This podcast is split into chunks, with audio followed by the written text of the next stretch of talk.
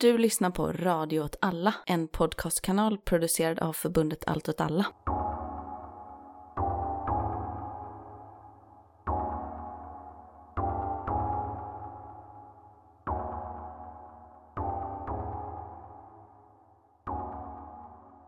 Hej och välkommen till Eld rörelse med mig Martin Hansson och med Myran Andersson.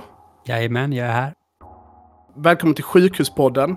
Med oss har vi vår östexpert, mästaren på alla länder man inte känner till som slutar på stan, Volodja. Hej. Och eh, jag tänker att vi har massa saker att prata om idag. Framför allt saker som gäller österut. Det är mycket som händer. Men vi behöver också gå igenom eh, vårt medicinska tillstånd innan vi börjar. Hur är det med dig Myran? Ja, men jag, det är, jag är lite trött nu fortfarande kanske. Men jag tror att jag är frisk typ. Eller i den fasen när man har blivit frisk.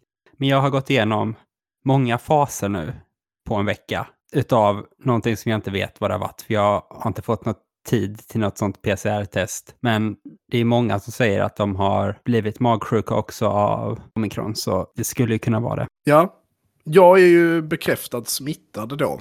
Så jag har ju haft det nu, två år in i pandemin, första bekräftade fallet av, eh, av omikron, eller det vet jag inte alls om det, men, men av eh, covid. Men eh, jag har haft vissa saker som verkar vara så vanligt med omikron. Och inte heller haft de sakerna som var mer vanliga med, med deltavarianten då. Så att jag, min smak och doft är kvar. Men jag har haft den här nattliga svettningsgrejen. Ja, det hade jag också väldigt mycket. Ja, fan, är det en uh, omikron-grej eller? Ja, men det sägs. För att det här låter faktiskt lite bekant. Jag trodde det var något, någon medicin jag hade tagit. Eh, Men eh, då kanske jag också haft det. Ja, och vi träffades ju också typ eh, en dag innan Volodja. Men det, nej, faktiskt, det här ja, det som jag tänker på var faktiskt innan dess. Och då har jag Mm. kanske uh, gett det en present då när vi, när vi sågs. Ja, ja, ja. ja men det är skönt. Men, det, det kanske jag jag kände ändå lite, patient, patient zero i det här gänget då. ja, jag kände ändå lite skuld. Att vi träffades och tränade. Ja, Och sen, liksom två dygn senare, så låg jag och skakade i feberfrossa och hackade tänder. ja, det är kanske jag som borde känna skuld då. Men, Ja, det tycker jag nog. Nu när du, nej. Men ska vi inte alla känna skuld? Det är väl en härlig känsla? Skuld Ja, och skam, gemenskapen Mm. liksom. vad, vad heter det? Delad skuld är, är dubbel skuld. Eller något. Precis. Det är inte som fotspråk. Precis, katolska kyrkans eh, budord.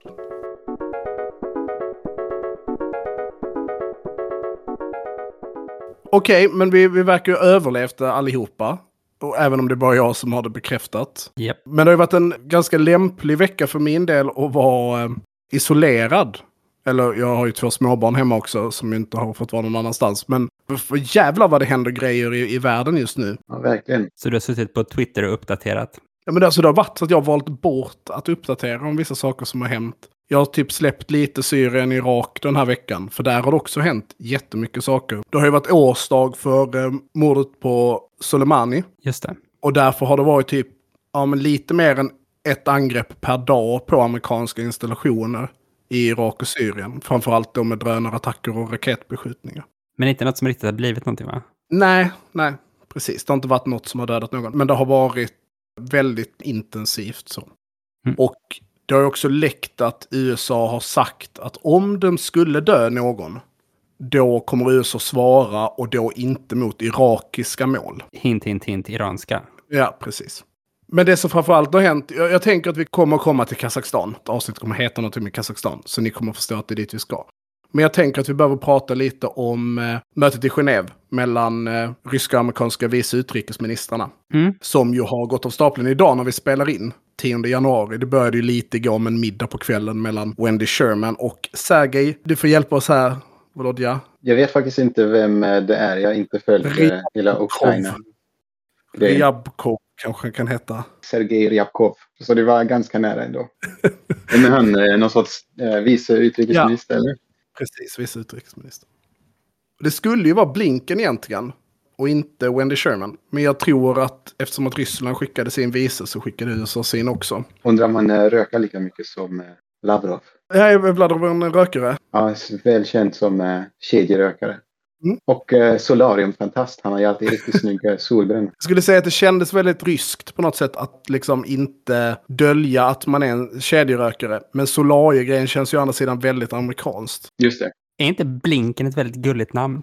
Jo. Det är lite som Ja. televinken eller någonting. Här kommer blinken och för utrikespolitiken. Jag och flera andra lyssnare har ju själv funderat på om Wendy Sherman på något sätt är besläktad med Sherman som namngav den amerikanska stridsvagnen under andra världskriget. Sherman stridsvagnen. Eller ja, den, det är väl britterna som kallar den för Sherman. Men Det har ni inte kommit fram till. nej, jag har inte rotat till det. Det har varit ett möte eh, i Genève. Mötet, tänker att alla känner till vad det, liksom, det handlar om. Vi har ju pratat om det tidigare i podden. Det, det handlar om det här eh, militärtekniska hotet, som jag tror Ryssland har valt att vilja paketera det som, eh, gentemot Ukraina. Och i och med det på något sätt så vill Ryssland få till en, eh, ett avtal med USA angående en rad säkerhetspolitiska bestämmelser. Och den stora liksom, grejen i det, som kanske är det känsligaste, är att Ryssland kräver att USA och därigenom NATO ska återgå till 1997s NATO-medlemsländer, alltså då på så sätt NATO-gränsen. Vadå, det tänker man väl är ett omöjligt krav. Och därför skulle det vara ett krav som man egentligen vill dra igång en konflikt kring då. Men samtidigt nu verkar det ju som att rapporterna från det här mötet så verkar de ganska positiva fast de inte har fått igenom det här då. Så det kanske det ändå var en sån krav, liksom något, man, man ställer för höga krav som man inte kan få igenom för att få igenom mindre krav lättare liksom. Eller vad tror du? Jag, alltså, jag tycker det är jättesvårt att döma. Jag har ju tidigare suttit i podden och sagt att det inte kommer att bli något krig. Och att det liksom är, det är liksom uteslutet och Ryssland kommer att vinna sina, sina krav bara genom det här hotet. Och att det mer skulle handla om kanske krigsmateriel i Ukraina. Alltså att de vill förhindra medeldistans ballistiska robotar eller kryssningsrobotar i Ukraina eller strategiskt luftvärn eller så. Men sen har man läst och följt debatten och svansföringen från Ryssland har varit så jävla hög senaste tiden. Och det kan vara en kulturell skillnad i hur man förhandlar. Alltså att den ryska delegationen gick ut liksom ganska tidigt med att om inte vi direkt under första dagen får väldigt konkreta tecken på att våra krav kommer gå igenom kommer vi avbryta mötet. Det är en väldigt hård sak att säga. Och då känns det ju mer som att det rör sig i riktningen att man ska ha den här förhandlingen. Man har också stressat fram den här förhandlingen. Det här börjar ju i, i mitten av december. Man har stressat fram den här förhandlingen och sagt vi måste träffas, vi måste skriva ett, liksom ett dokument och, och ni måste gå med på de här väldigt omfattande förändringarna av globala säkerhetspolitiska läget. Och gör ni inte det så måste vi ta till militärtekniska metoder. Då får man ju snarare känslan av att man säger detta för att sen ha kunnat sagt ja men vi försökte förhandla, det gick inte. Så vi var tvungna till att ta till de här militärtekniska åtgärderna, alltså invadera Ukraina.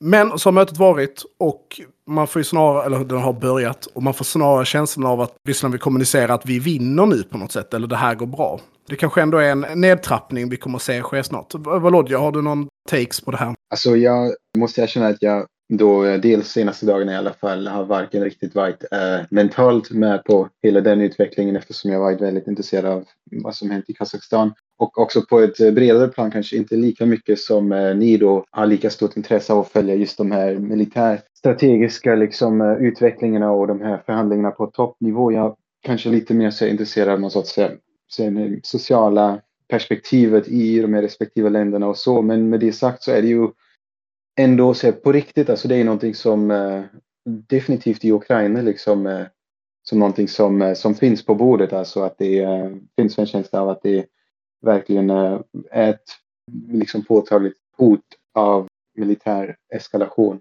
Sen i Ryssland däremot är det väl eh, kanske mer ett eh, desintresse eller att man inte nämns väl inte jättemycket själva den här liksom, alltså vad ska man kalla det, alltså den här samlingen av trupper och så runt eller i närheten av ukrainska gränsen blir ju inte lika diskuterat i medierna som det blir i eh, Ukraina så det kanske inte spelar lika stor roll i eh, det generella medvetandet inom Ryssland som det gör då eh, i Ukraina. Men nej, men jag tror inte jag har kanske så mycket vettigt att bidra till i och med att jag inte känner mig lika insatt eller så här, följa just den aspekten lika mycket. Förstår det och jag tänker också att det är liksom just att man vet att det här hotet sker och det känns som att det handlar ganska lite om Ryssland just nu och väldigt mycket om hur väst reagerar. Alltså det känns ju som att Ryssland har ju någonstans spelat ut sina kort och nu får vi se vad västs svar blir. Jag lyssnade på Peter Hultqvist precis innan vi började lyssna, alltså vår försvarsminister. Folk och försvar har ju börjat idag som ju är den här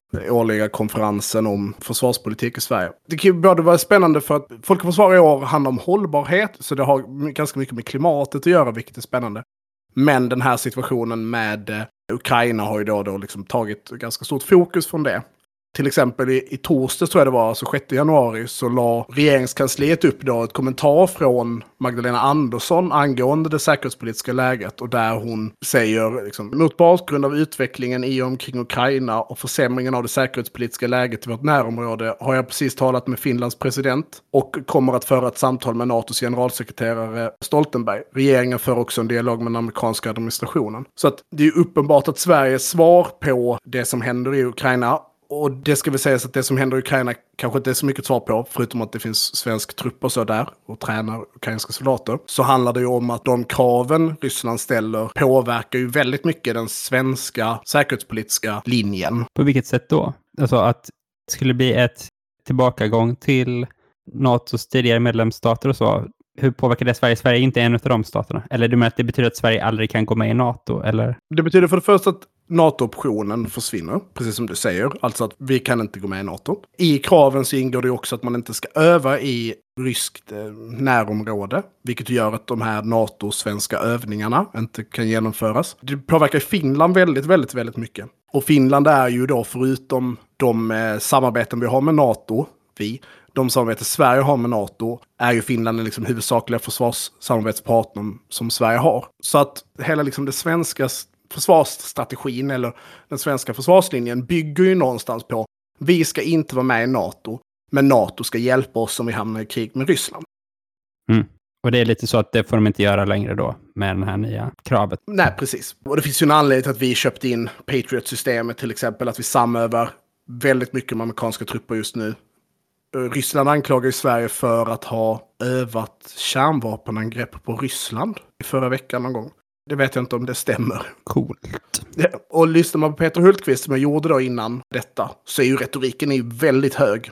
Inte från Magdalena Andersson och det är ju en stor grej då i försvarsvärlden att hon inte pratade på Folk och Försvar. Det tyckte man att hon skulle ha gjort. Men det var Peter Hultqvist. Och bland annat så, så, beskriver han, det här tyckte jag väldigt, han beskriver NATO som en samling demokratiska länder som inte bedriver några aggressiva handlingar mot Ryssland. Det tycker jag är en kul beskrivning. Jag vet inte om jag håller med om att NATO är en samling demokratiska länder. Jag, jag tittar på dig Erdogan. Jag undrar vad eh, partiet HDP säger om det i ja, men... Eh, till exempel. Precis. Och sen så beskriver han Rysslands agerande som en maskerovka. Vilket också är lite spännande. Alltså vilket ju då binder liksom tillbaka till den här bilden av att Putin försöker skapa liksom ett nytt Sovjetunionen. Och... Några mer tankar om eh, det här? Nej, men jag tycker vi går vidare, absolut. Jag är ledsen att jag inte kan uh, bidra med pepp kring uh, potentiella Ukraina-krig, men jag, jag, ska göra mitt bästa inför i Kazakstan-diskussionen. Det du sa var, var jättebra. Också kul att du ägde oss. Väldigt roligt. Att du var mer intresserad av liksom de sociala det var inte menat som en ägning, men eh, visst.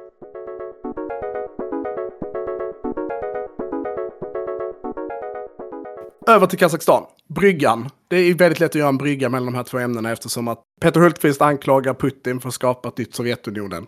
Låt oss titta på det gamla Sovjetunionen och hur det går för det den här veckan har ju varit, precis som vi har pratat om tidigare, har ju Kazakstan och händelserna och utvecklingen i Kazakstan tagit upp eh, väldigt mycket tid för oss båda två, Volodja.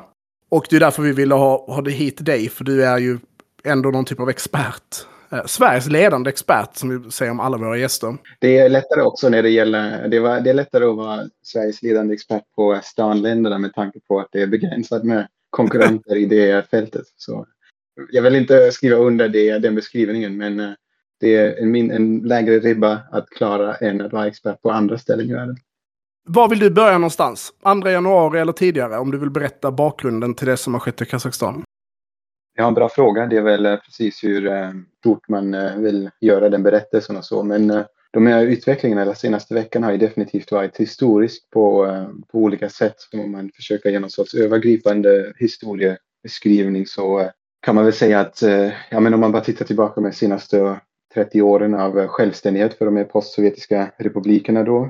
Det finns då fem av som man brukar kalla de centralasiatiska postsovjetiska länderna som är de här fem stanländerna. Kazakstan, Kirgizistan, Tadzjikistan, Uzbekistan och Turkmenistan. Så har ju Kazakstan länge varit ändå det mest lyckade, så är eh, hyfsat eller ganska så här, ekonomiskt välmående tack vare mycket olja och gas och höga priser på de råvarorna. Sen massa andra saker som finns i under jorden, kol och uran och massa grejer. Och samtidigt har landet ju varit hyfsat stabil, inte så mycket kaos som alltså, inbördeskrig i Tadzjikistan eller mm, massa, massa liksom, eh, revolutioner i Kirgizistan. Inte heller varit lika skogstokig av en eh, diktatur som Turkmenistan som ju typ är som Nordkorea nästan vad gäller personkult och hur stängt landet är och så. Och sen också att Kazakstan har haft kanske de mest eh, välfungerande och eh, ja, bara överhuvudtaget fungerande institutionerna så att man haft liksom en stat som ändå har fungerat. Och det har ju varit den här framgångssagan som man gärna spred i utlandet och lockade utländska investeringar dit med och så. Och det är alltså en, den, inte minst eh, en av de mest historiska aspekterna av den här senaste veckan är ju att mycket av det har krossas eller mycket av den framgångssagan eh, framstår i ett litet annat ljus nu när man har sett att den största stan i landet bara exploderade i våldsamheter och, ja, och att man ens, alltså, vi kommer väl komma till det, men att presidenten eh, såg sig tvungen att påkalla hjälp, militärt stöd från eh, den här försvarsalliansen eh, som eh, Kazakstan är med i och som leds av Ryssland. Så att eh, för regionen har det ju varit eh, väldigt historiskt och Sen finns det massa andra aspekter som man kan titta på det genom som, eh, som gör det intressant och som eh, kanske kan eh, vara intressant att jämföra mellan länderna och, och så vidare och, och betrakta liksom um, följderna av det här genom. Men uh, ja, helt enkelt så är alltså slutet på den här um, på något sätt framgångssagan av ett uh, ganska lyckat uh, självständigt postsovjetiskt Kazakstan. Det har försvunnit eller i alla fall att det har satt ett stort frågetecken bakom den framgångssagan är ju ganska relevant. Ja, alltså för som jag läser den senaste veckans händelser så är liksom en av berättelserna, för jag tror att man ska vara tydlig med att säga att det verkar ske många olika politiska processer just nu i landet. Vi kan komma till de andra sen, men tar sig någonstans avstamp i försämrade levnadsvillkor för en stor del av liksom arbetarklassen i Kazakstan. Ja. Som jag har förstått det så pratar man om fördubbling av eh, energipriser, alltså då framförallt bensin och diesel, efter nyår. Utan liksom någon... I och för sig det var sånt här, alltså gasol i princip som man ju kan använda för att driva bilar med som är ganska liksom, vanligt i, i olika Alltså i en del olika länder, i Uzbekistan är ganska vanligt också, men eh, bland annat i Kazakstan. Och det var det just, just nu efter nyår som då man tog bort liksom eh, pris, vissa prisregleringar som gjorde att eh, priset ja, fördubblades och då blev det ju ganska akut för många som har tajt budget. Liksom. Det är det som kallas LPG, va? Exakt. Liquid Petroleum Gas. Motorgas heter det väl också på svenska, men som jag förstår det är det väl kemiskt typ samma sak som gasol. Nu är inte jag kemist eller något, men eh, ja, typ så. Nej, men jag tror att vi kallar det gasol på svenska, helt enkelt. Sveriges ledande expert på kemi. Och det, alltså bara det är ju, eh, en, det finns en ironi i det att eh, Kazakstan är ju framför allt en ekonomi som är beroende av eh, export av olja och gas. Och just eh, regionen som protesterna började i var ju den regionen av landet i, i väst nära Kaspiska havet som står för merparten av den här produktionen. Och eh, man kan ju kanske ha viss förståelse för att folk som jobbar inom den industrin och behöver ta sig till jobbet eller är beroende av olika alltså, matleveranser eller liksom priserna stiger ju i takt med att bränslepriset stiger i, i andra områden också. Att de tyckte att det var lite orimligt att, eh, att det skulle plötsligt eh, bli så dyrt med det bränslet som de själva är liksom involverat i att producera och skapa rikedomen för eh, Kazakstan och, och framförallt dess härskande liksom, elit för. Och efter detta sker så bryter det ut protester. 2 januari är det väl då det börjar på riktigt med demonstrationer och torgmöten kopplade till, till en början då framförallt en, en kritik eller en protester runt de här energipriserna. Men sen utvecklas det här, det blir större, det sprids till i alla fall större protester i sex eller sju orter i landet.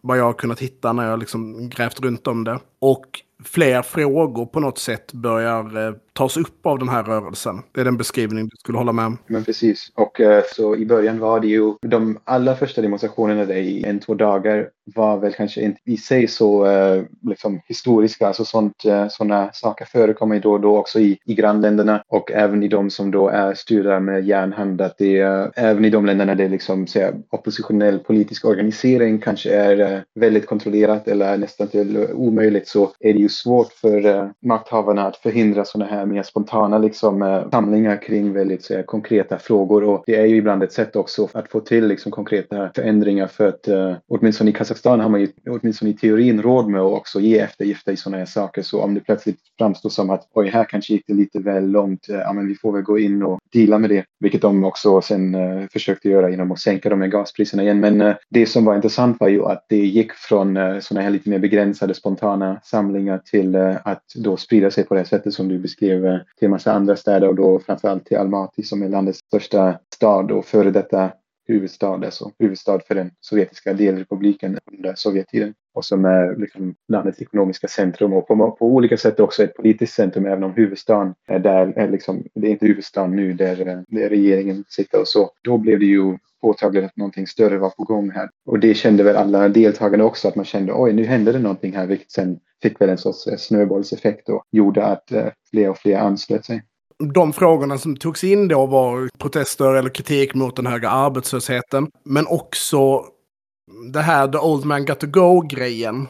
Alltså att Nursultan Nazarbayev. Nursultan Nazarbayev. Precis, det var heter. Fler frågor togs in. Och det kopplade liksom på något sätt också in nya grupper, eller nya grupper började ansluta. Jag läste någonstans om att man pratar om att från att ha framförallt varit kanske oppositionella, men också då framförallt människor runt petrolindustrin eller liksom olje och gasindustrin, så började också unga, till stor del migranter från förorter runt Almaty, heter huvudstaden så? Eller mm. den största staden så, Almaty, började delta. Eh, och att det blev liksom den här kritiska massan. Skulle du hålla med om den beskrivningen? Ja, alltså grejen är ju att det är faktiskt fortfarande ganska oklart vad som exakt händer de där dagarna eftersom eh, alltså för många på plats och, eh, och ännu mer då eh, alltså utomlands. För att man har ju från typ 4 eller 5 januari när det börjar hetta till i Almaty då först eh, liksom delvis stängde man ner eh, internet och sen eh, nästan helt internet och telefonnätet blev nedstängt så att det fanns en total blackout i princip som gjorde att inuti landet knappt kunde kommunicera med varandra och att det väldigt lite information nådde ut så att det finns fortfarande ganska mycket spekulationer kring de dynamikerna faktiskt. Det har varit väldigt kaotiskt, framförallt i Almaty. Och uh, idag fick jag kontakt för första gången igen, eller någonstans där under de senaste dagarna fick jag lite återkoppling från några väldigt sporadiskt, men i princip har inget kommit fram eller ut på uh, typ fem sex dagar. Och då uh, nu för första gången fick jag kontakt med folk igen i Almaty och då eh, även de är väldigt förvirrade över vad som egentligen pågick. Och det finns ju massor med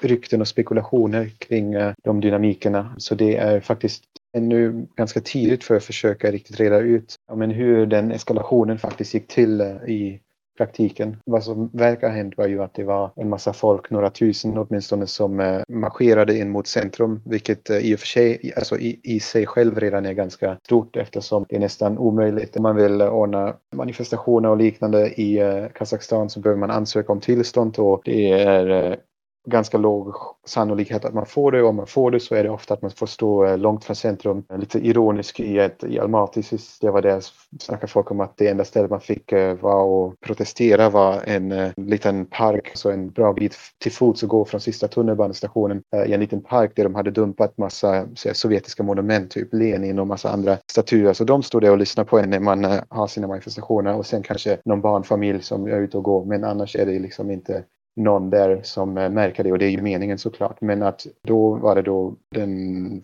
fjärde var det tusentals personer som bara från de här utkanterna av stan började gå mot centrum och gick mot stadshuset som då är liksom den största representativa så regeringsbyggnaden i Almaty. Och eh, då drabbades samman med kravallpolis och eh, därifrån urartade det till olika former av eh, gatustrider. Eh, och därifrån blir det ganska så luddigt och oklart och eh, svårbedömt vad som eh, hände precis. Och sen kom det så sporadiska videos om ja, med folk som sköt på varandra, folk som hade vapen, massa saker som brann, inklusive det här stadshuset då och ett, eh, ja, också ett, eh, ett partikontor eh, för regeringspartiet. Och sen, ja, precis, det är väldigt svårt helt enkelt att riktigt förstå vad som exakt hände. Tokajev då, presidenten, passade ju på att, att göra en rokad då på något sätt i den politiska situationen i Kazakstan under de här dagarna. Och jag tänker att det också är kopplat lite till det här du menar där med rykten och så. Alltså att Nazarbayev, förlåt, Nazarbayev. Na- Nazarbayev, Mm. är det han själv eller är det en släkting till honom som innehar en position i typ deras, eh, vad ska man säga, säkerhetsråd eller liknande? Nej, det är han själv. är han Eh, själv, det var ju ja. liksom eh, del av pensionspaketet som han fixade till för sig när han avgick som president 2019. Att han, och hela det här är ju lite av en intressant liksom detalj i det hela. Att, ja, att man i en region i Centralasien och Ryssland och länder som Azerbajdzjan och så vidare, att man eh, ju har ett problem som autokrat och som kleptokrat och man har styrt i flera årtionden och roffat åt sig eh, en massa miljarder och leva som en kung så eh, finns det ju ganska mycket anledning till att man skulle kunna hamna i fängelse om det är fel folk som tar över. Och då har man massa familjemedlemmar och andra lojala och massa följare som också har ett intresse av att inte det, den strukturen ska rubbas och då är det en sån här känslig fråga hur man ska liksom göra om eh, man börjar bli gammal och hur den eh, processen ser ut när man inte har liksom ett demokratiskt system där man bara kan avgå som typ Merkel och eh, bara ta pension och låta någon annan ta över utan att sen hamna i fängelse liksom per automatik eller vad, vad nu annars skulle kunna hända eller förlora alla sina inkomster och rikedomar och så. Då är det ett problem som olika av de här härskarna i regionen har försökt lösa på olika sätt. Typ i Turkmenistan det som verkar hända nu till exempel är ju att ehm, um, Gurbanguly Berdimuhamedov, a.k.a. Arkadag, eh, som då styr med en massa personkult och så vidare. Han verkar ju vara på väg att lämna över till sin son, alltså klassisk eh, gammal eh, monarki helt enkelt. Och det var väl inte aktuellt i Kazakstan, även om det fanns rykten att kanske någon dotter till Nazarbayev skulle kunna ta över, men hon var väl ganska impopulär och det hade inte sett så bra ut. Sen i eh, Kirgizistan till exempel har man eh, haft eh, en president som avgick så frivilligt och satte dit en förtrogen eller liksom en, vad han trodde var en lojal kamrat som sen vände sig emot honom och satte honom i fängelse. Så det var ett, ett fail kan man säga i det. Och Nazarbajevs försök var väl då att avgå och lämna över presidentämbetet till sin kompis Kasim Jomart Tokayev och själv då behålla den här posten som ordförande både för regeringspartiet men också ordförandeskapet för eh, säkerhetsrådet som eh, jag för mig inför maktskiftet också liksom fick en massa ytterligare befogenheter och han fick då det här ämbetet på livstid. Och därifrån hade han liksom inflytande på eh, militären och olika säkerhetsstrukturer. Och då var väl tanken att han, eh, eller många förstod det väl som att han i verkligheten hade man säger, roll som backseat driver och kunde om det behövdes liksom eh, rätta till eller kunde se till att allting eh, löpte på som det skulle. Men eh, det har ju då också eh, kanske inte blivit helt bra nu för nu verkar det ju pågå en maktkamp trots allt. Eller det är åtminstone en ganska rimlig förklaring att det är det som pågår. Ja, men att det inte blev helt bra, det kan vi väl bara Det kan man ju, på. ja, på något sätt blev det inte helt bra. Det som är oklart ännu är ju om det är liksom en, eller en öppen strid är det ju inte. För att det är ju, det är inte öppet säga publikt, men det som eh, är oklart är vad som är de själva konfliktlinjerna som eh, driver mycket av det här. Alltså eh, som du sa innan så avsattes han, eller officiellt hette det att han frivilligt lämnade sin roll som han skulle haft på livstid som ordförande för det säkerhetsrådet och att Tokajev nu har också tagit över det. Han hade faktiskt redan lämnat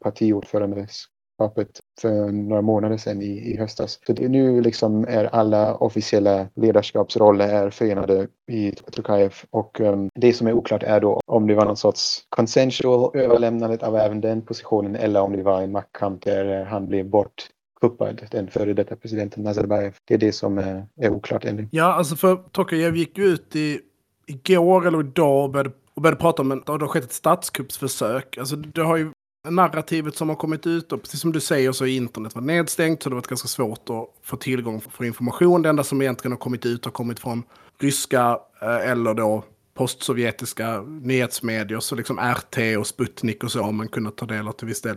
Men de narrativen som har kommit ut har ju varit att det varit liksom utländska terrorister på något sätt som har legat bakom de här händelserna. Och sen igår då så kom det här statskupps narrativet också och etablerades. Ja, det har ju varit väldigt eh, rörigt där med vad gäller de officiella narrativen också. Det var ju, ja men allra först var det väl, ja det här är massa liksom demonstrationer som har spårat ur på något sätt. Sen var det utländska eller terrorister som hade blivit tränade utomlands, kanske också var utlänningar. Sen eh, var det en massa banditer, hette det ett tag, och så här eh, marodörer, plundrare typ. Mm. Sen var det det med statskupp, alltså det har ju varit ganska många. Sen nu pratar Putin också om färgrevolution och hintar att det kanske var CIA som låg bakom. Alltså det är rätt många olika take som kommer från eh, kazakstanska eliten eller liksom officiella ställen och eh, då eh, ryssarna. Så att det är rätt eh, oöverskådligt. Finns det inte någon av att det ska vara islamister också? Ja, det har väl också kommit. Det, precis, det kom ju uppgifter där också om eh, som det är svårt att bedöma om att några poliser skulle ha halshuggits i de här gatustriderna. Lite som en hint väl. Och att vissa av de här eh, militanta personerna skulle ha pratat varken ryska eller kazakiska och någon menade väl att de hade hört arabiska. Det känns ju rätt så långsökt men det är väl åtminstone ett försök om inget annat till att skapa en ytterligare en eh, möjlig förklaring till vad som har hänt. Och det här med att det skulle vara utlänningar, det narrativet i och för sig har ju också en ganska praktisk innebörd, nämligen att eh, den här försvarsalliansen som nu eh, kom in och som Tokajev då bad om stöd har ju i, sitt, liksom, i sin överenskommelse står det ju precis som väl med NATO också, jag för mig, att det är en säkerhetsallians som det är länderna som är med och hjälper varandra i eh, fall av utländsk aggression. Liksom. Mm. Och eh, då får man inte säga att det är massa inhemska personer som man vill slå ner på. Utan då måste man säga att det är på något sätt en utländsk eh, liksom, grej. Och då var det väl den här förklaringen om att de skulle ha tränats utomlands eller kanske var utländska terrorister. Eller något. Terroristgrejen är bra också, för då får man också göra vad man vill mot någon, ifall det visar sig vara. Ifall man kan säga att det här är våra terrorister, då ska inte väst lägga sig i och peka finger om att man använder jättehård repression, för det gör man ju själv. Liksom. Ja, alltså CSTO då som du pratar om, eh, är ju då är den här militäralliansen. På svenska så säger vi Föredragsorganisationen för kollektiv säkerhet, som ju är en försvarsallians. Där ingår bara de här gamla Sovjetstaterna, de här autonoma republikerna. Och inte alla heller, utan bara de som på något sätt ändå har en bra relation till eh, Ryssland fortfarande såklart. Ja, ganska många lämnade ju 99. Men så idag så består det av Armenien, Belarus, Kazakstan, Kirgizistan och Tadzjikistan. Och innan så var ju Azerbajdzjan, Georgien och Uzbekistan med också. Och det är ju lite spännande med CSTO, om vi ska stanna lite vid det. Så jag tror att mötet, CSTO-mötet som godkänner Kazakstans begäran om stöd, det tog 30 minuter. Det, Trots att det var inte det här CSTO skapades för att hantera den här typen av situationer. Men precis som du skrivs, beskriver det så är det ju den här yttre aggressionen då som möjliggör det. Men det är också spännande det är för att... första gången som det här hände så det är ju intressant också bara för det att det tog 30 minuter att bestämma, ja men nu kör vi liksom efter att det ändå har varit flera tillfällen där, man, där det har diskuterats om inte de skulle agera och sen gjorde de aldrig det i andra krissituationer i de här olika länderna. Ja, alltså den senaste insatsen som CSDO har gjort är ju i Armenien, eller i Nagorno-Karabach mer specifikt. Ja, men inte under den här fjärde artikeln som, eh, som används nu precis, utan... Eh, ja. Men det är en CSDO-insats som sker i Nagorno-Karabach. Just det. Men Azerbajdzjan var ju tidigare medlem. Ja. Men där som då fredsbevarande trupp. Och det är spännande då för att Ryssland beskriver ju också att det de ska göra i Kazakstan är ju att skicka fredsbevarande trupp. Ja. Problemet är bara att de har slut på fredsbevarande trupper. Alltså de förbanden som är utbildade i, vilket oftast då är militärpolisförband, som är utbildade för att göra den typen av insatser är ju i Syrien och Armenien. Så därför så skickar de ju istället då VDVer, alltså det som brukar beskrivas som fallskärmsjägare i svensk media, vilket inte är en korrekt term, utan luftburet eh, infanteri då, som skickas till Kazakstan. Men nu har jag förstått det som att det pågår någon konstig rokad. Ryska trupper som befinner sig i Armenien ska skickas till Kazakstan och så ska man byta ut dem på något sätt. Just det. Men har inte det kanske också att göra med bara att det var en sån här krissituation att det skulle hända på typ eh, ett dygn liksom? Att man då skickar de här som kan röra sig snabbare medan de andra var mer, alltså om det hade liksom varit en långsammare process hade man som det var i Karabach. Att man, eller det känns ju som lite av en teknisk, en teknikalitet också som dikterades av eh, situationen bara. Alltså absolut, att det, det, finns en anledning till att man väljer de här insatsgrupperna på något sätt eftersom att de är ju redan mobiliserade i någon mening så det är väldigt lätt att skicka. Det tog 13 timmar tror jag från beslutet tills det första eh, transportplanet landade i Kazakstan. Nej, det finns eh, den här processen som du nämnde också där man bestämde, eller där Tokajev först bad om det här hjälpet och sen eh, CSTO som organisation eh, godkände det. Det finns ju en ironi i det också på flera plan. Först att det är då han som är ordförande för CSTO har jag för mig nu är ju Armeniens premiärminister Pashinyan som då officiellt tog det beslutet även om man nu kan gissa att kanske Putin har en hel del att säga till om vad CSTO gör så är det ju liksom precis som typ Stoltenberg är officiellt eh, chef för NATO och inte Biden. Liksom. Men, eh, ja, eller kanske är det ännu mer extremt i CSTO-fallet att det är lite mer stöd från Moskva. Ja, hur som helst, skitsamma. Men uh, i alla fall är det en ironi i att Pashinyan som själv kom till makten i Armenien efter, ja, om man vill liksom förenkla grovt och liksom uh, döma till lite kan man uh, säga var någon sorts färgrevolution. Mm. jag är ingen, ingen stor anhängare av att använda det begreppet överhuvudtaget. Jag tycker det är för det mesta bara missvisande oavsett på vilket sätt man försöker använda det. Men att Pashinyan 2018 tror jag var ju ledare för en um, folklig uh, proteströrelse som uh, vann och, och, tog makten då. Han har ju varit premiärminister sedan dess så det är lite roligt att han skickar sådana här trupper för att dela med en situation som åtminstone är lite liknande även om det finns såklart stora skillnader och även uh, Kirgizistan sänder ju trupper där också den styrande presidenten just nu också kom till makten via en så här ganska kaotisk ett folkligt uppror liksom. Och dessutom att både Kirgizistan och Armenien då har väl eh, vid tidigare tillfällen, eller det har funnits röster i båda länder om att man eh, gärna ville, hade velat haft lite stöd från Ryssland kanske i Armeniens fall då under kriget eh, mot Azerbajdzjan över Karabach. Och då fick de ett nej typ för att CSTO ska inte blanda sig i, i eller liksom Azerbajdzjan återerövrade ju territorier som är officiellt deras enligt internationell lag så då kunde inte de agera. Och i Kirgizistan var det väl senast när Kirgizistan det hade lite gränskonflikt med Tadzjikistan som också är med i CSTO och då var det lite knepigt att reda ut hur man skulle i så fall gå in där och lösa det och då fick de lösa det själva mer eller mindre. Så att eh, det finns lite olika lagar i det här som är intressanta. Precis. Jag tror att Armenien skickade 70 man till Ja, det har väl lite symboliskt. Och, ja, det alla de andra länderna som skickar folk, eh, det är lite sådär som eh, när Albanien skickade typ tre apor till eh, Irak eller vad det var. under Irakkriget så det att det är lite mer ett symboliskt deltagande. Men om vi stannar då lite i den här statskupps, eller går tillbaka till den här statskuppsgrejen så kan man väl också säga att eh, chefen för Kazakstans underrättelsetjänst har också blivit gripen. Och han beskrivs också som en person som har stått nära Nazarbayev. Ja, Nazarbayev.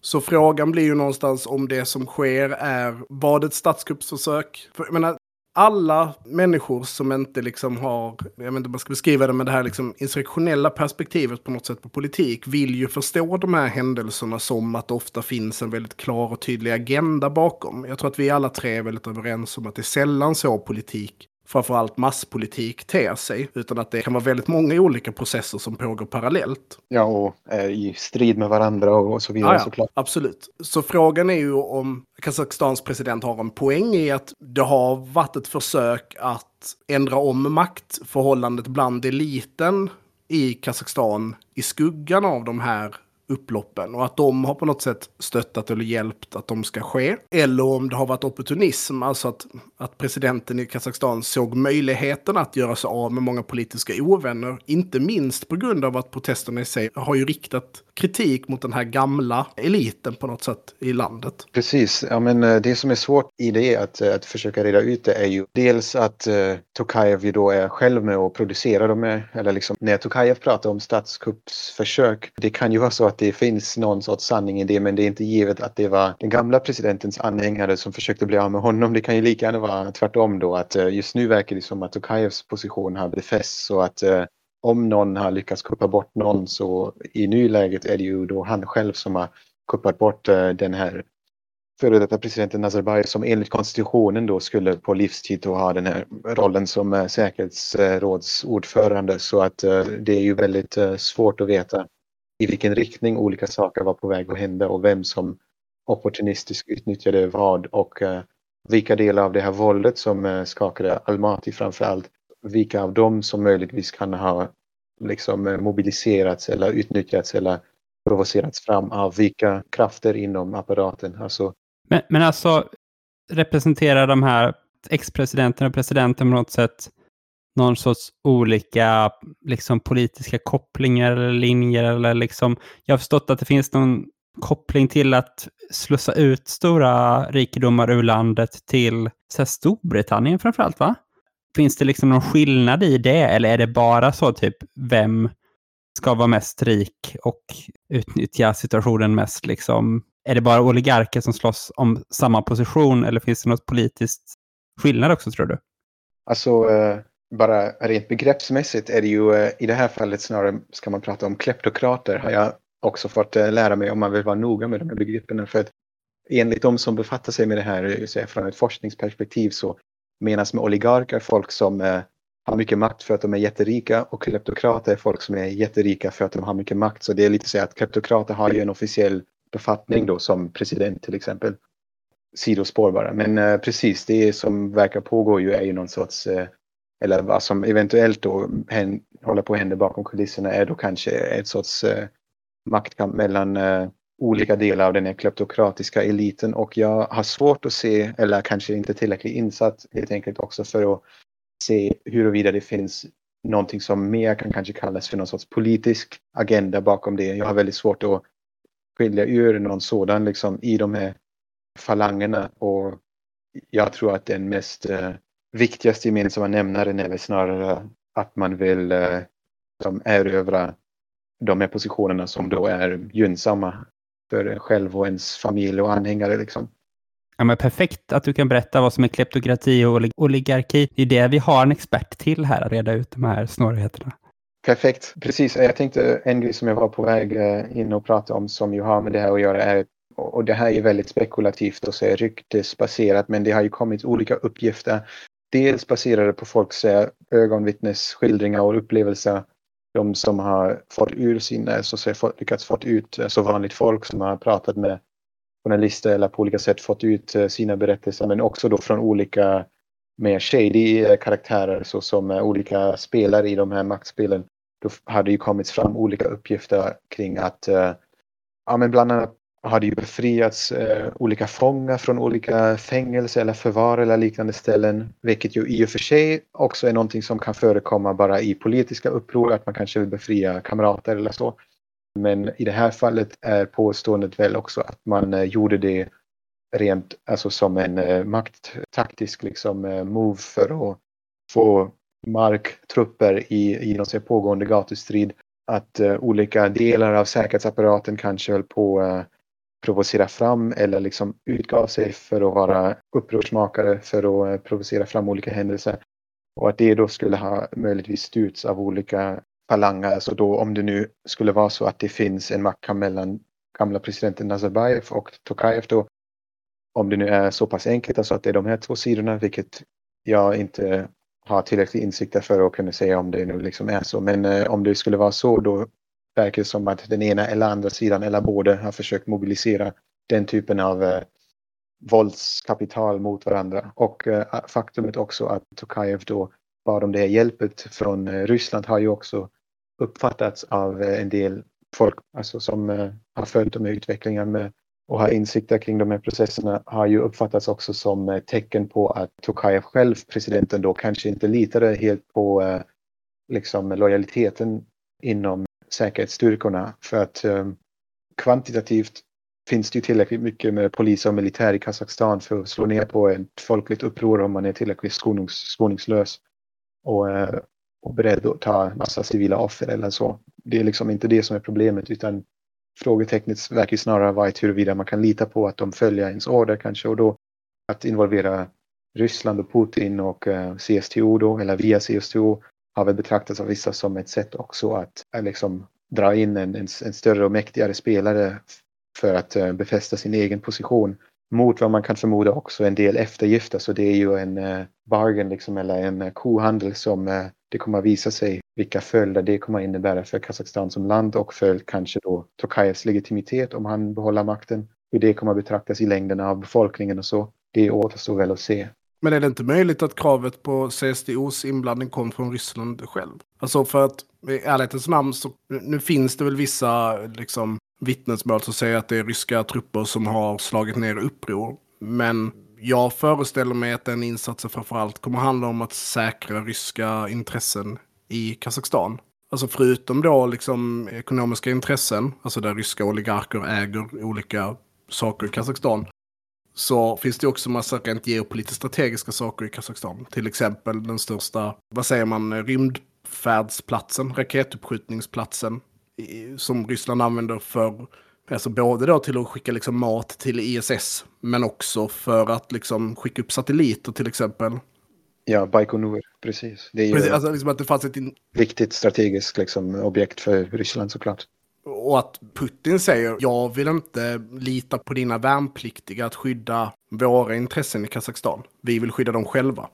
Ja, så uppenbarligen måste det ju funnits eh, faktorer. Jag känner inte att jag kan bedöma liksom vem som skulle ha liksom, eh, först eh, föreslagit den här approachen. Om det var så att Putin ringde och var så okej, okay, jag tycker vi ska köra en eh, CSTO-grej. Och Tokajev sa, ja okej okay då ja, det känns ändå som kanske lite långsökt på så vis att det ju som sagt då är en, ja, ett ganska historiskt steg som på många sätt också strider emot mycket av vad Kazakstans självbild och identitet som nation har byggts upp kring. Alltså man har ju i Kazakstan i 30 år nu varit väldigt stolt över hela tiden betonat hur man har vad man kallar för en multi-vector foreign policy. Jag vet inte vad det du kanske vet eh, vad det, hur det översätts till svenska, men alltså en utrikespolitik som gå ut på att man har bra relationer till eh, alla olika viktiga spelare då i Kazakstans fall då Kina och Ryssland, eh, USA, EU, Turkiet kanske, Gulfstaterna utan att uh, committa allt för mycket eller bli för beroende av någon av de här olika spelarna. Det har varit väldigt viktigt för Kazakstan i, i alla år och har ju, kan man säga, varit hyfsat framgångsrik på så vis att man haft bra relationer till Ryssland men också till de andra makterna. Men i alla fall så eh, är det ju på så sätt ett ganska stort steg och det eh, vet jag inte om eh, Putin hade kunnat bara liksom bestämma själv att det var det som skulle hända nu. Men uppenbarligen måste det ju ha funnits, alltså motsidan av det är ju också att om det inte hade varit i Rysslands intresse hade de ju precis som de här andra tidigare gångerna när det funnits önskemål om att CSTO skulle agera på det här sättet att man då lika gärna hade kunnat säga nej, det är ert problem. Uppenbarligen fanns det ju tillräckligt med anledningar från eh, Rysslands sida att tycka att det var någonting som var värt att göra. Som sagt så är det ju lite av en gamble inrikespolitisk för eh, Tokajev att ha tagit det här steget. Så det återstår att se. Och för den delen lika mycket för Ryssland också. Alltså, eftersom Ryssland tvärt vad man kanske skulle tro om man liksom läser lite för mycket, så jag vet inte, NATO-propaganda eller något så finns det ju världsdelar där Ryssland är rätt eh, populär och i Kazakstan har Ryssland ändå betraktats av befolkningen som liksom en liksom vänlig eh, makt som man eh, vill ha goda relationer med och som man betraktar som posit en positiv kraft i världen. Och det kan ju vara så att, det är liksom, att det, den uppfattningen stärks nu och många invånare av Kazakstan känner att fan vad det ballade ur, vad glada vi är att ryssarna kom och hjälpte oss ur det här. Men om det skulle visa sig att, om, jag vet inte, om det skulle dyka upp videos på hur ryska soldater skjuter ner civila i Almaty så skulle det ju rätt snabbt också kunna vända sig på ett sätt som inte är så önskvärt, åtminstone från ett public relations perspektiv för eh, Ryssland i Centralasien. Ja, och på tal om det här med multivektor liksom, och relationen till Kina så var ju Kinas typ första uttalande om situationen så nämner de inte CSTO överhuvudtaget utan är typ om ni vill ha hjälp av oss så skulle ni kunna fråga det via SCO, alltså Shanghai Cooperation Organization, som Kazakstan är med i. Som ju inte förvisso är liksom ett militärt samarbete på det sättet, även om de har genomfört ett par större militärövningar tillsammans, just i Kazakstan då ska sägas. Men som ju är en organisation som fokuserar på att typ stärka antikriminalitet och antiterrorism och har liksom en militär dimension. På tal om liksom den här vem de ska ha relationen till. Det känns som ett sidospår och liksom Kina-Kazakstan-grejen. Men Ja, Kina till, alltså, intressant nog är däremot till exempel ganska impopulär hos många i Kazakstan. Det har funnits en del protester mot sig, köp av mark av uh, olika kinesiska investerare och så vidare. Alltså det, det hade kanske varit ännu känsligare också att bjuda in kinesiska trupper. Alltså det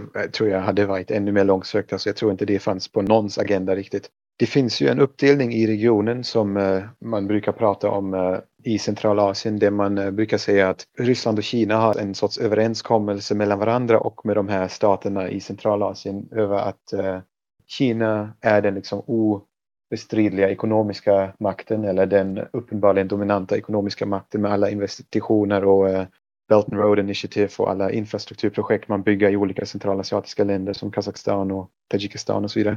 Medan Ryssland då står för uh, det militära och uh, då har militär i Tadzjikistan och Kirgizistan till exempel och uh, nu då i Kazakstan också i alla fall tillfälligt. Och det är någonting som i stora drag ändå motsvarar den logiken av att om någon av de här två ska involveras så är det ju mycket mer naturligt att det skulle vara Ryssland som kommer in med, med militär än, än då Kina.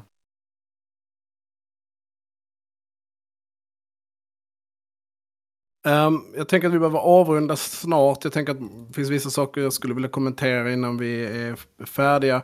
Till exempel så kan man väl, då som kanske mer min, min eh, expertis, är ju den här diskussionen om, om utländsk inblandning, att det ska ha, de ska bli de ska försetts med krigsmateriel av utomstående part och de ska ha eh, stridit väldigt organiserat som om de var tränade och så, som i olika saker Kazakstan, eh, centralregeringen har på något sätt kommunicerat ut.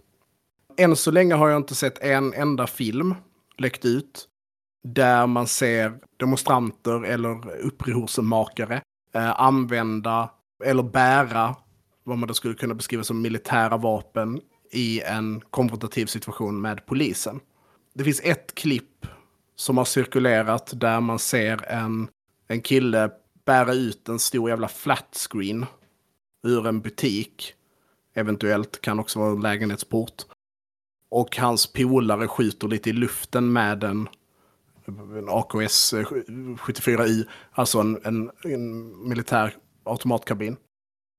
Um, annars är de vapen som har setts är kolsyrevapen, flerpipiga hagelgevär, typiska jaktvapen eller sportskyttevapen. Och sen har det varit liksom civila finkalibriga vapen. Däremot så har ju ett par beslag gjorts, alltså som de har kunnat visa upp. Äktheten i dem är ju väldigt svår att validera. Och då har man sett vapen som alla är hemmahörande i liksom den sovjetiska Warszawapaktsarsenalen. Det är inga kinesiska vapen, det är inga bulgariska vapen, det är inga vapen från forna Jugoslavien. Det är uppenbart vapen som är hemmahörande i regionen. Det är ryskproducerade AKMs, det är till och med liksom AK47 typ 2, alltså så här 50-tals AK47 som är gjorda i Ryssland. Och pistoler som också är hemmagörande i regionen. Det är ganska ovanligt i de här situationerna att alltså, den här typen av illegala vapen, det är klart att det finns massa ryska vapen som cirkulerar i det, men till exempel kinesiska AK47 då, eller kinesiska AKM, typ 56, är ju det kanske det vanligaste vapnet man ser. Ser man en syrisk rebell till exempel, så är ju liksom en kinesisk AKM det, det vanliga vapnet att se.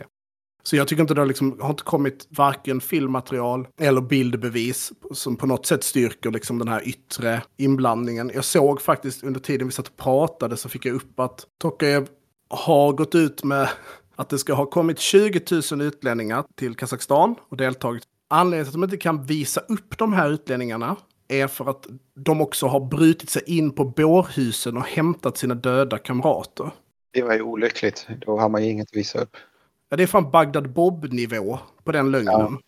Alltså på, på tal om Bagdad Bob så har de visat upp en utlänning. Mm, jazzmusikern från Kirgizistan. Precis, som hade åkt dit eh, typ flera veckor innan på någon inbjudan av att han skulle spela piano då någonstans. Och han hade blivit misshandlad uppenbarligen. Han liksom var helt sönderslagen och sa framför kamerorna då ja, ja, jag kom hit som utländsk terrorist eller på något sätt liksom återgav eh, den officiella linjen. Jag fick 200 dollar för att åka hit liksom. Ja, precis. Det är till och med så att anti-imp-kontona på Twitter så, så de var, till och med de var så här, ah, fast det här stämmer fan inte. Ja, okay. ja, och då, då vet man att det, att det inte var en lyckad eh, propaganda. Liksom, eh, Den här jazzkillen. Ja, men då är det så, här är ju en bild på när han spelar på en konsert. Här är en bild på han tillsammans med sin mamma på flygplatsen innan han flyger till Kazakstan.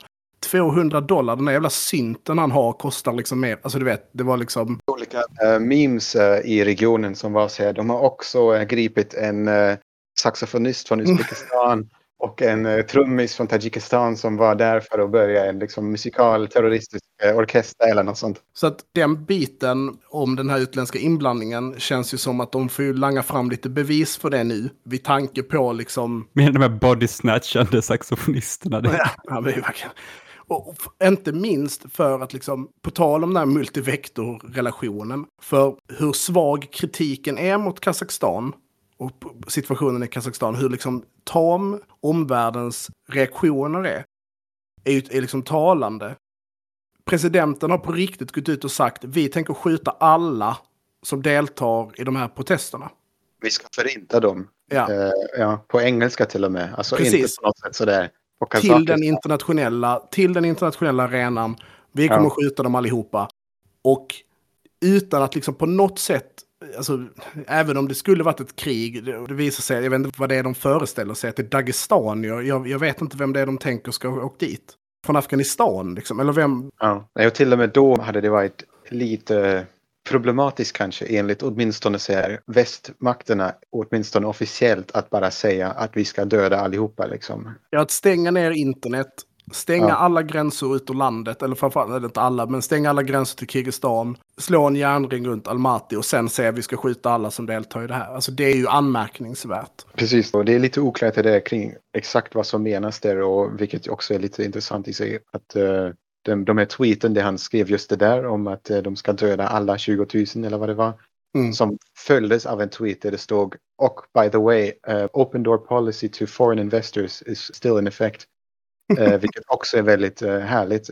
Att uh, nästföljande tweet efter vi kommer döda alla är och förresten alla investors, ni är fortfarande välkomna. Också att han, eh, Tokajev, vid något tillfälle sa också att han hade gett ett order om att skjuta, alltså shoot to kill utan förvarning. Eh, Ja. Vilket han, jag vet inte om han tog tillbaka det, men polisen eller olika säkerhetsstyrkor menade sen att de inte riktigt hade fått alltså, ett sånt order egentligen heller. Så att lite oklart är det och det liksom är lite så här dynamisk också den retoriken.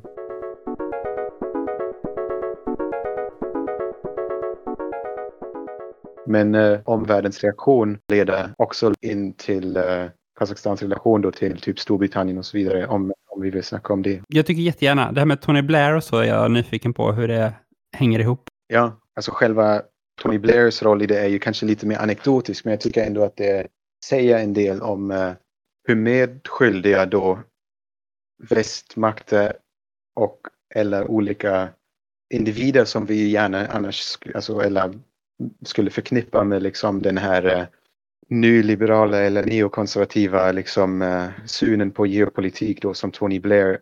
Att det som är så eh, cyniskt vad gäller just Kazakstan är ju att man haft, eh, alltså under den här liksom Kazakstans multivektorala utrikespolitik där man gärna haft goda relationer till eh, också västmakterna och gärna haft dit eh, utländska företag och så, då har man ju varit väldigt angelägen om att ha ett bra image utåt och så vidare. Och för nästan exakt tio år sedan i samma stad som då de här protesterna bröt ut i Janaozen som är i oljeregionen i västra Kazakstan så eh, ägde ju liksom den värsta liksom massakret rum under Kazakstans självständighet när det finns lite olika siffror men jag tror officiellt säger de att de, polisen sköt 14 strejkande oljearbetare som hade ockuperat torget i Janaozen.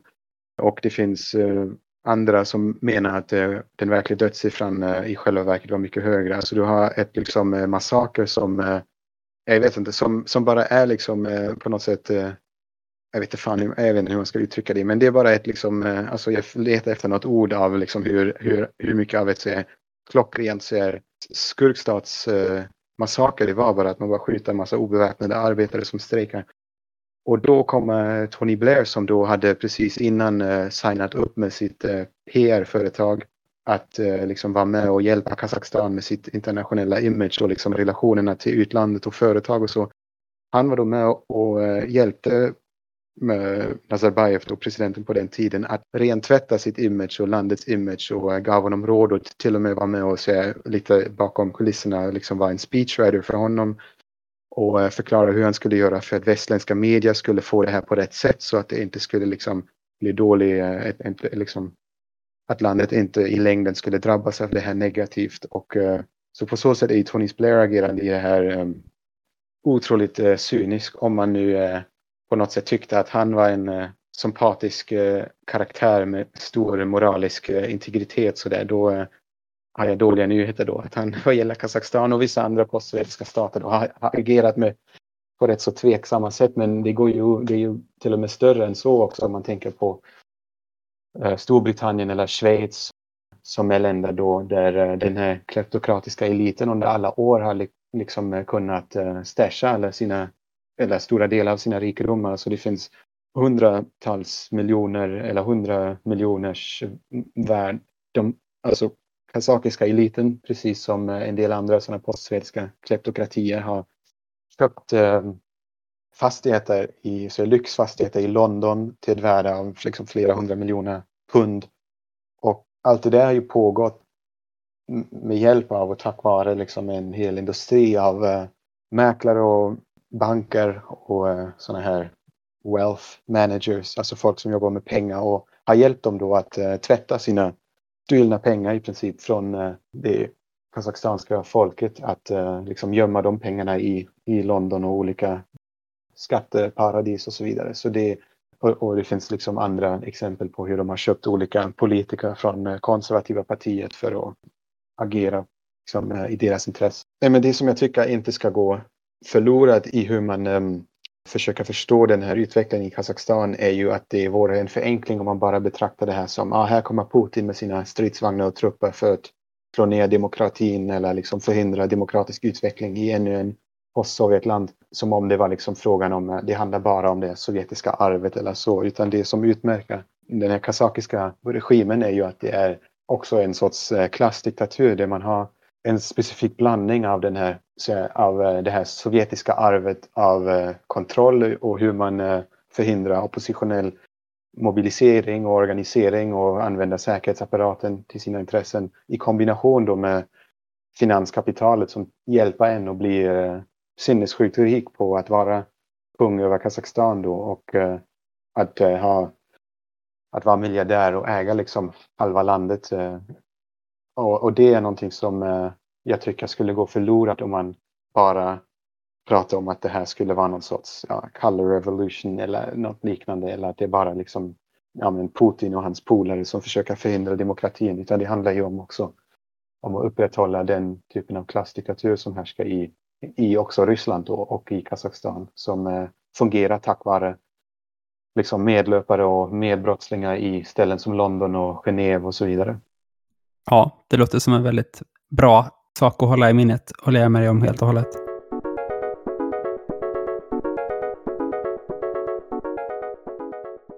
Mm, jag tänker att eh, det var, blev en jättebra slutkläm. Och nu tror jag att vårt avsnitt definitivt är uppe i så långt som vi våra lyssnare accepterar. Så att om vi inte har något mer att säga tänker jag att vi avrundar här. Det jag tänkte lägga till är att om någon är intresserad av att eh, liksom läsa den här take som jag utvecklade i slutet eh, i lugn och ro så finns det en artikel som jag skrev i på, eh, hos Novara Media på engelska och det kommer någon kanske lite liknande snart hos Arbetaren också. Det försöker förklara det här caset också. Så man får kolla upp det om man är intresserad. Vi länkar ju det såklart i avsnittsbeskrivningen. Vi har inte kommit till segmentet där vi frågar om du vill göra reklam för någonting. Men eh, det, det, du för... Okay. Ni, ni, får flytta det segmentet. Nej, men det blir skitbra. Vi länkar, det här avsnittet släpps ju på torsdag om, om tre dagar. Då är Novara Media är det redan ute, men Arbetaren vet du inte. Annars så länkar vi det på våra Twitter-kanaler. Ja. Tack så jättemycket för att ni har lyssnat. Man kan följa mig på, på Twitter. Där heter jag Trojkan1337. Jag heter Atsluk Hall. Volodja. Ja, ett Volodja Wagner. Vi kan länka det också. Uh, man kan följa oss på Facebook, där heter vi Eldrörelse. Man kan också följa oss på Instagram, där heter vi... Eld.och.rörelse. Precis. Och så ett stort tack till dig Volodja och ett stort eh, tack till pastor Hansson som hjälper oss att klippa det här avsnittet. Han är en präst som klipper? Ja. Ja, kan det okay. vara. Det kanske biskop. Det var myran som fick göra det. Jag har avlastats från den arbetsuppgiften nu och vi har en professionell klippare istället. Det var producent. En producent, precis. Professionell och professionell. Ja. Tack så mycket. Tack och hej. Ha det fint. Hej då. Hej då.